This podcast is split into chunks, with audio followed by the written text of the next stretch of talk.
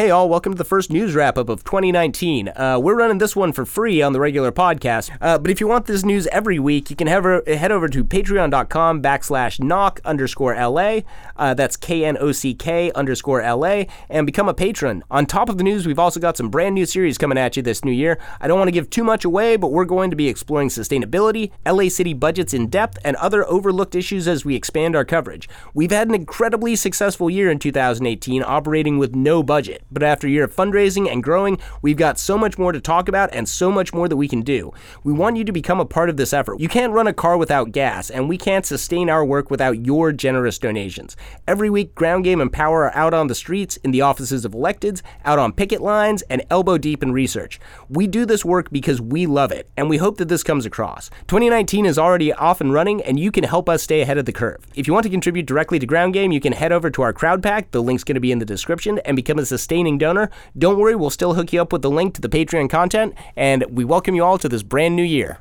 Hey guys, this is Chris Roth here with Bushido Squirrel with your weekly Knock Activism Wrap Up. Today we're going to be talking about the LAUSD teachers going on strike next week, the coroner's office removing yet another dead gay man from a local political donor's home, the upcoming California Democratic Party's assembly delegate elections, Google's move into the West Side, and a reform package that was recently passed regarding public monies and campaign financing of local elections. How's it going, Bushido? It's going pretty well. I, I found my new favorite inspirational quote ever this morning. Oh, yeah? Yeah, it's uh, Trump's "The buck stops with everyone." and that's my new life motto. Anytime I do something wrong or It's- I'm responsible or accountable for anyone, fault. it no, it's everyone's fault. It's just tragedy of the commons as existence. Yeah, for everything. Doesn't It's- matter what it is. It's just beautiful. So let's talk about more local messes. Sure. Uh, UTLA, uh, second largest teachers union in the nation, and they are not very happy with LAUSD. No, they've been negotiating for a long time here, ma- many, many months of negotiations, and uh, they've been attempting to finalize a contract, working out with it, but they've been working without any kind of a settled contract for the last five years.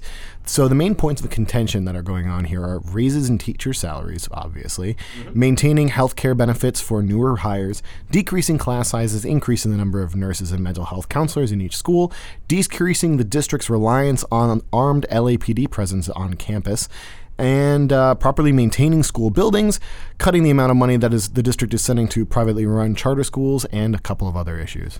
Yeah, no, it's all pretty messy, and it's kind of like strange when you look at how big and advanced LAUSD is and how bad uh, a conditions are for new hires, and b how bad the, the facilities are at a lot of these schools. Oh, Like it's really quite shocking. No, they're they're quite dilapidated considering that we are in the second largest school district in the country. And we have 58 billionaires here. We can afford nice stuff. we, we should be able to afford nice stuff. We simply choose not to. Austin Beutner, the superintendent of the Los Angeles Unified School District, has argued that district the district simply cannot afford to meet all of these demands, despite having a, more than $2 billion in reserve holdings. LAUSD officials are claiming that that money has already been spent when future spending is taken into account, and that decreases in enrollment mean that there is less money coming into the district year over year. Beutner has also floated a plan that he doesn't want anyone to know about to break the LAUSD up into more than 30 smaller networks with more focus on local control, a move that critics believe is code for more charter involvement and is basically a way for the district to offload financial responsibility. On January 10th, uh, a federal judge gave the teachers the go ahead to begin their strike on Monday, January 14th. Originally, the strike was scheduled to actually start on the 10th, but uh, a number of legal challenges were brought up by the LAUSD uh, to basically try to force the UTLA folks to stay at the negotiating table. Yeah, this is a common tactic that LAUSD has been using because originally the, the strike was slated to start in October uh, and then it got pushed back, and they used a lot of like wonky legal maneuvering to make sure that UTLA couldn't just walk out when they wanted to. So originally they're trying to push him back to around the holiday time, thinking that that would blunt the effect of any strike, and then UTLA was like, well, we'll just wait for the new semester to start. Yeah, they did. So there was uh, there was an event on Thursday morning at Venice High where they had some pre-strike action going on involving parents, teachers, students, and community members. Yeah, I was out there actually. I made the uh, front page, the digital front page of the LA Times. uh, me and uh, Anastasia Foster, who is the president of the Rent Control Board in Santa Monica, are there Nice. uh, holding some signs, doing solidarity. Uh, Marcy Winograd, who's a longtime activist, political candidate, and former English teacher at Venice High, organized the event, brought out a bunch of press. I got to meet Sarah Jaffe from The Nation. Hey. That was pretty dope. Uh, and it was a really good event. It was a good kickoff. a couple of actual UTLA uh, folks showed up to like Nice. speak and, and get people excited. Students were all very supportive of it. They they haven't seen anything like this. No. And there were some really old head teachers there who were like, I was on the picket lines 30 years ago. they didn't learn their lesson then. They're going to learn it now. So I don't think the powers that be understand how not necessarily angry, but like motivated people are. And this is really going to change the face of, of LA politics coming into 2020. This is going to upset a lot of apple carts, uh, and they're going to be shocked by how much support the teachers and the students have because no one in the city, and I know a lot of like LAUSD alums, no one looks at that school district and thinks that it's doing the best job it can do. Absolutely. No, this everything that I've been hearing about the strike as it's, as it's getting ready to, to happen, there is just a massive outpouring of support coming out from the parents and from the students. I mean, yeah, it's going to be difficult for some folks because basically our schools are the child care system that we have basically forced people to be reliant upon. Mm-hmm. But they still want to see the investment being made into that infrastructure that they want to see the teachers being paid they want to see the schools being maintained they want to see materials being brought in and class sizes you know kept manageable. So th- everybody wants to see this change happen unless you're a charter school advocate Yeah, and it's you know remember that uh, uh, Tony Thurmond beat Marshall Tuck, so the superintendent of public education at the state level is not on board with charters and really wants to invest in public education. And I think we're beginning to see the trend reverse. The privatization trend has shown that it can't pick up the slack, that it's not cheaper, that it's not more effective, that it does leave students deprived of a good education. So hopefully we're moving towards more investment in public education. And at least the teachers that are out there, they're really ready to strike. And even friends of ours that we organize with who are not allowed to strike, even mm-hmm. though they're teachers, they're not unionized because mm-hmm. of the various conditions that schools are set up in, they would be on those picket lines, but they'll get fired and don't know how they'll feed themselves if they cross the picket lines.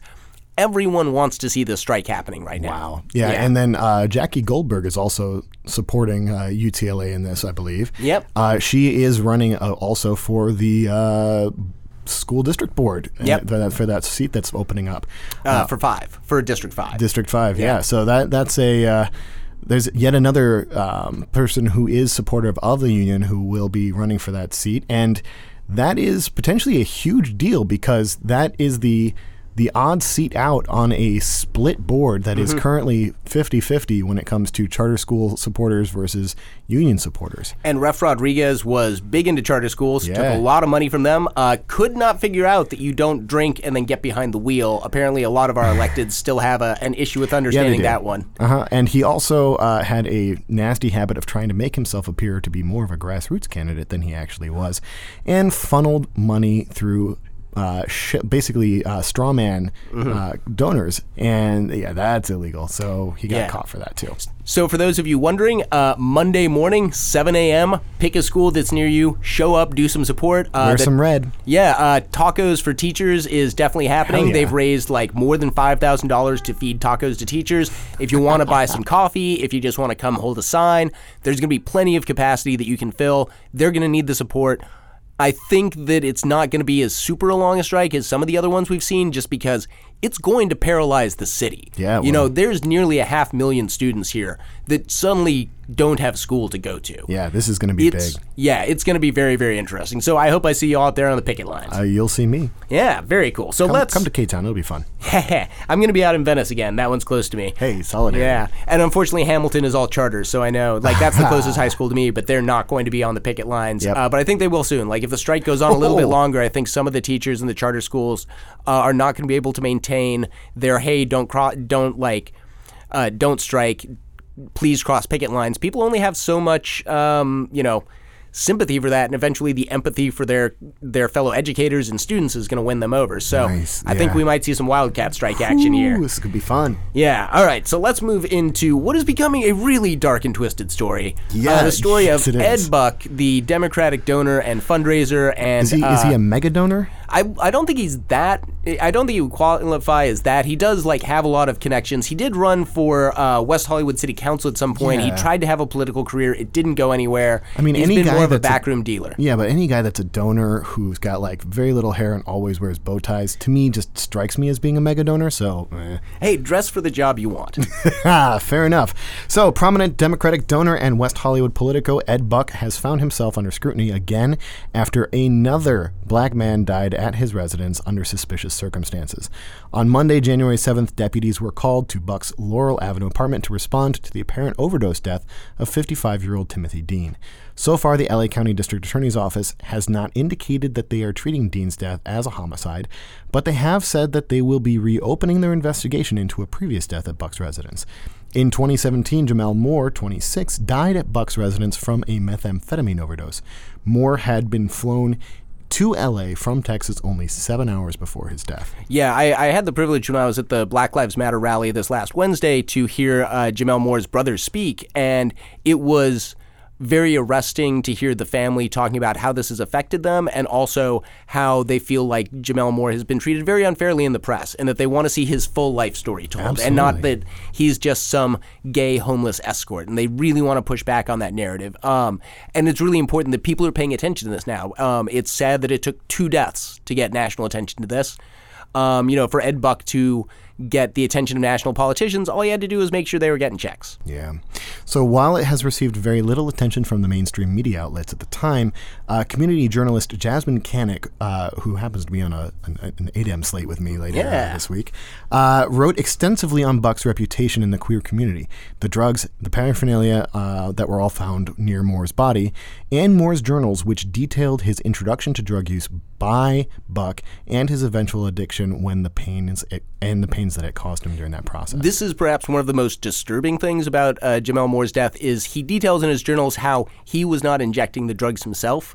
Buck was injecting the drugs, and Buck, in fact, liked injecting drugs into other people. And methamphetamine injections are that's serious stuff. it's like apparently it's, extremely painful process too. it's meth. It's not good stuff. It it's painful any way you're taking it, but especially when you're delivering that directly into someone's veins. Um, and it's a different kind of high than than I think a lot of people who are used to using you know very casual drugs. Um, and especially with methamphetamines, you develop addiction and dependency much more quickly because it hits the dopamine centers of your brain so hard that it burns them out almost immediately. You you basically go from pleasurable drug use to dependent addictive drug use in almost no time. And it's something that like is really weird and disturbing about this case, especially when you learn that, you know, they found 3 bags of methamphetamine in Ed Buck's house when Gemmel Moore died, and then the sheriffs gave the drugs back to Buck. Nowhere else in this country, What? in this world, would that happen. Yes, That's They ga- they let him keep the drug paraphernalia and drugs they found in his house because he's a rich white guy. I don't know. the The choice is yours to make, uh, dear listener. Oh God! All right. Well, in yet another underreported story from around two weeks ago, there was another young black man who was found dead in a car on Buck Street from a suspected methamphetamine overdose. While there have been no firm connections to Buck, many community activists are demanding more scrutiny in light of Moore's and Dean's deaths. Ed Buck was a former West Hollywood City Council candidate and has raised money for prominent Democrats in local, state, and national campaigns. While Buck's connections to Hillary Clinton's campaign have been discussed in the media, he has also raised and donated money to many prominent California Democrats. And so far, local politicians have been mum on how closely they have known Buck. Other local politicians, like California Congressman Ted Lieu, have promised to return the donations. For Lieu, this totals around $18,000 over several campaigns. some community activists are asking that for poli- politicians that are returning this money, that they actually give that money to uh, funds to support Gemmel Moore and Timothy Dean's family. Um, there hasn't been a lot of traction on that, but this is probably one of them like publicly name and shame people to get them to do the right thing because just giving money back to uh, Ed Buck or to the people who donated through Buck doesn't really solve or fix anything. Yeah, from what I had heard, Ted Lieu was actually going to be donating it to a charity of some sort, so it might end up being the same charity. I don't know. Buck's attorney Seymour Amster has said that Buck was not responsible in any way for Dean's death, and that Dean had ingested drugs at another location before coming over to Buck's house. Protests are expected to continue, as well as calls for Jackie Lacey to prosecute Buck for his potential crucial role one, in one or both of these deaths. Yeah, this is a really dark chapter. Uh, we don't have too much more to add after this, but things are going to be developing. Uh, international news is paying attention to this. I don't know that Ed Buck will ever see the inside of a jail cell or the inside of a courtroom, um, but hopefully, at least his political career is over. Like, hopefully, this is enough of a black mark that people will not see his money as just green. Yeah, absolutely. All right, so uh, this is a uh, uh, we're going to move on to a subject that is near and dear to your heart. Yes, it is. Uh, we got some ADEM elections. Uh, let's talk about those. Yeah, we've got ADEM elections that are going to be ha- being held over the two weekends coming up in January uh, across the state of California, starting this weekend, with roughly a quarter of the elections occurring on Saturday the 12th, and then another quarter of them occurring on Sunday the 13th. The other half of the elections are going to be occurring over the week of the tw- weekend of the 26th and 27th. Mm-hmm. Uh, so, registered Democrats uh, may vote for up to 14 delegates in their assembly district. Uh, it's you've only got a two-hour voting window at whatever the polling place is, uh, and if you're not sure what district you live in, and wait, wait, wait two hours like total? Yeah. Wow. Well, so so I mean, it kind of makes sense. It's a small, like wonky election, but still, that seems like a very small window of time. I mean, it, all right. So a little bit of background on this is that traditionally, uh, before Trump, uh, ADEM elections effectively consisted of a, like 30 or 40 people showing up mm-hmm. and then electing half of themselves to go off and serve as delegates to the California Democratic Party and those are the people who. So when, when I say delegates to the California Democratic Party, there are uh, around it's a little over three thousand delegates total. Uh, one third of them are elected at these uh, through these Assembly District Delegate (ADD) because they love to use acronyms for everything uh, through these elections, and then another third of them are appointed, and then another third of them uh, are, are, chosen through another mechanism that I don't really want to bother getting into at this point.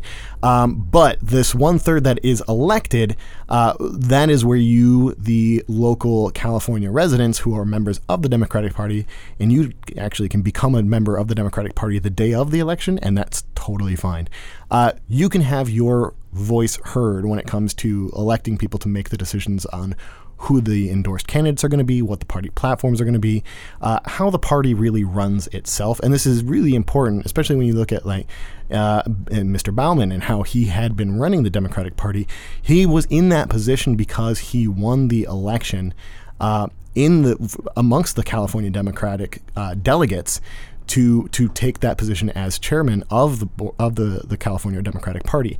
Uh, I think he only won by like 60 votes or something like that out of the 3300 yeah. so it's it's uh these are important roles and it really can shift how the party is moving forward which candidates get nominations it's it, or uh, the the endorsements rather not mm-hmm. the nominations um, so it, it's a big deal and uh, if you're interested in finding out which district you live in where these elections are taking place and when uh, go to adems.vote. Again, A D E M S dot vote. Just put that into your uh, web browser and it will take you to a page. It will ask you for your address and your city.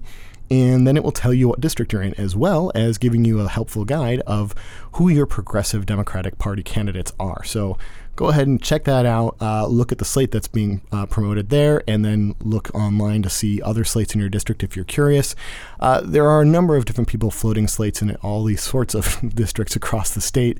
Uh, it's pretty interesting, and there's a lot of stuff going on in the background. But if you go to uh, vo- uh, adems.vote, you can really get a good idea of just who are some solid vetted progressives to vote for. Well, and this is also one of the things I think that the people in power who have always said, you know, hey, we want more people voting, we want more people engaged, yeah. didn't realize that people would actually heed that call uh, the 2016 election activated people, and now that that wave is being unleashed, a lot of the people who felt comfortable in the party apparatus mm-hmm. are finding out that like they were only comfortable there because not many people were paying attention, not yeah. many people were engaged. This is going to upset a lot of things, and I'm super excited for the 2020 election cycle. Like, it's going to be hell. Like, it's going to be crazy. It's just going to be absolutely wild, as Ace says, uh, and I am so here for that. and uh, it's also worth pointing out the, the the election window is two hours, but if you're in line before the election window closes, you will get to vote. Okay. So cool. it, it, this this happened two years ago. They went from having 30 or 40 people show up at all of these various ADEM caucuses and whatever to having hundreds of people. There were, I think, 400 people who cast their votes in my ADEM election. Uh, wow.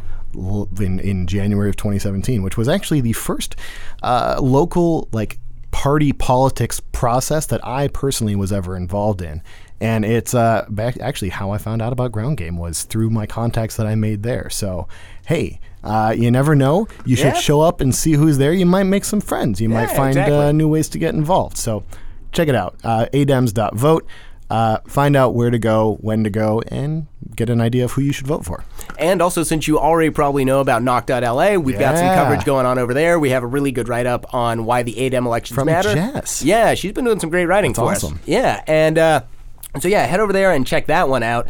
Uh, the ADEM slates, like the the fallout from this one's gonna be gonna be good. I'm excited. Yeah, so the the Bernie crowd t- almost took over the uh, California Democratic Party two years ago, and uh, they're looking to make even more inroads into it this year. It should be really interesting. Very cool. So let's move over to my neck of the woods because I live over on the west side of LA and I'm getting a new neighbor. Yes, let's you talk are. about my new um not being evil, hopeful neighbor. I don't know. I'm scared. Yeah, so after months of speculation, the new tenant of the former Westside Pavilion has been revealed.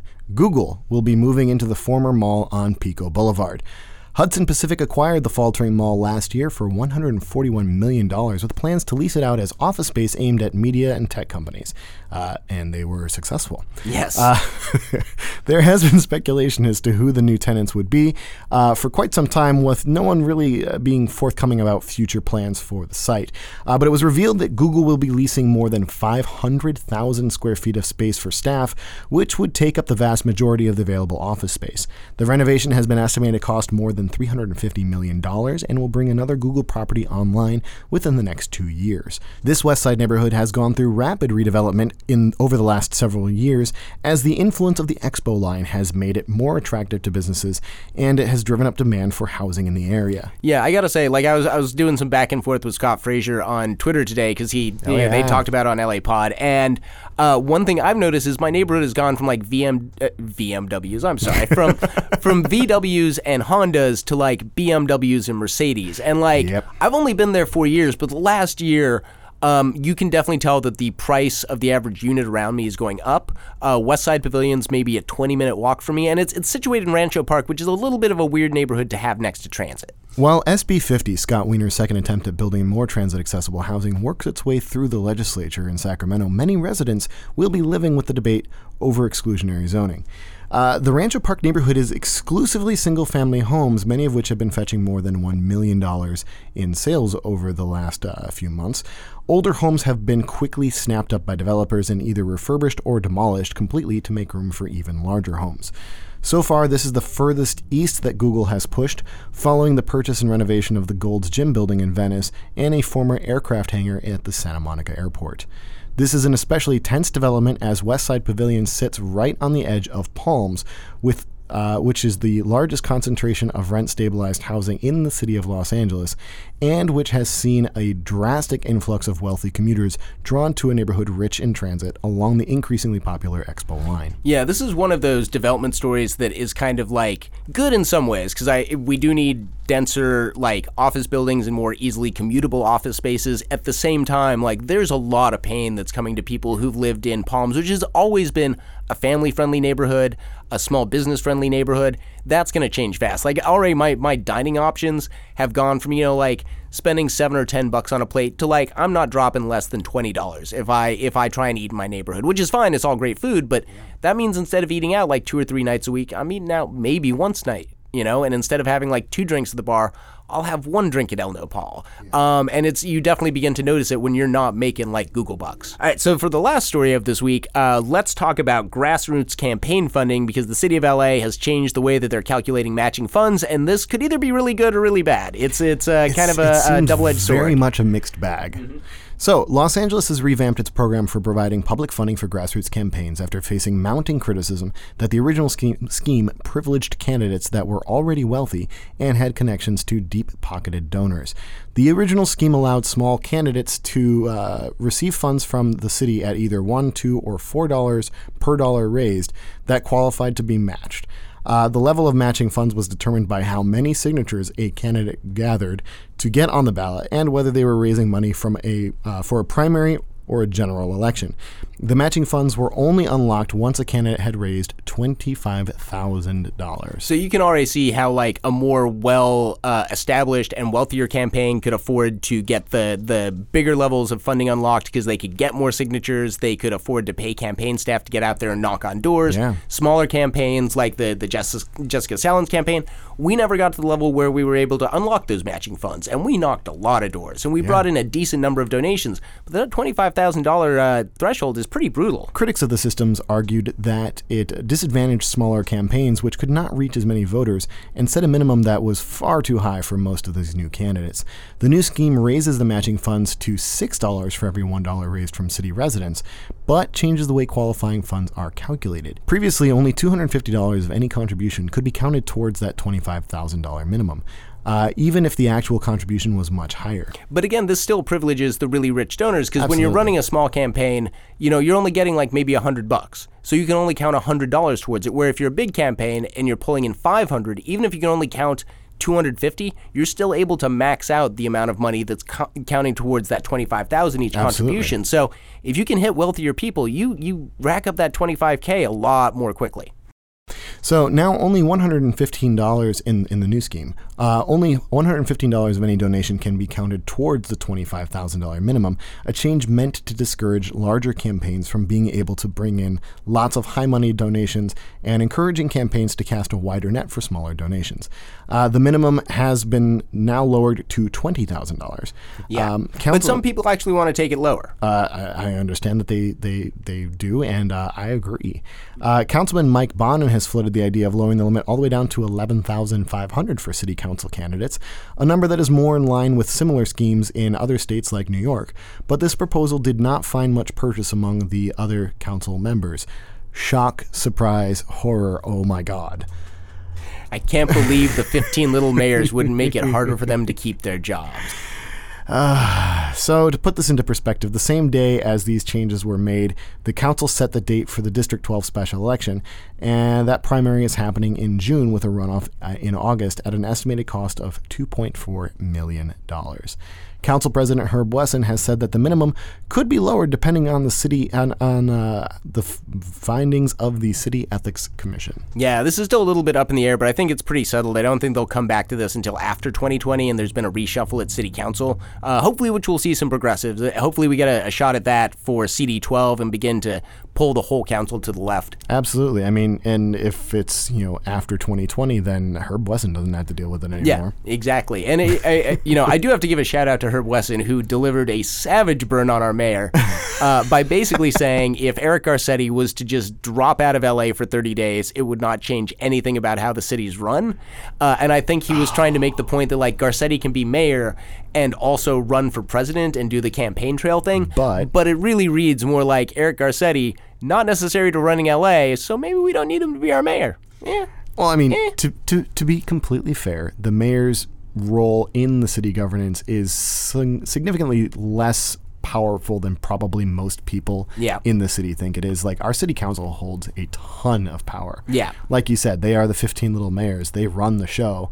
And the city, the mayor's office really is more about like public relations and, and statements. And they do have a lot of authority relating to commissions and relating to like the LAPD. But outside of that, in terms of like actually pushing for legislation and for changes, like that really comes down to City Hall being Yeah. pushed through City Council. Yeah, no, it's it's going to be interesting. Um, I'm I'm excited. I also hope to see some like small candidates be able to uh, pull in some more matching funds and for the city to actually support smaller and grassroots campaigns. Uh, speaking of stuff coming up in the next couple of weekends that we should chat about real quick. For sure. On the 19th, there's going to be a yellow vest protest going off at the Women's March. Yes, uh, there so will. if you want to throw on a yellow vest and advocate for all of the cool radical stuff that the Women's March doesn't seem to care about, Yep. uh, we're definitely going to be out there.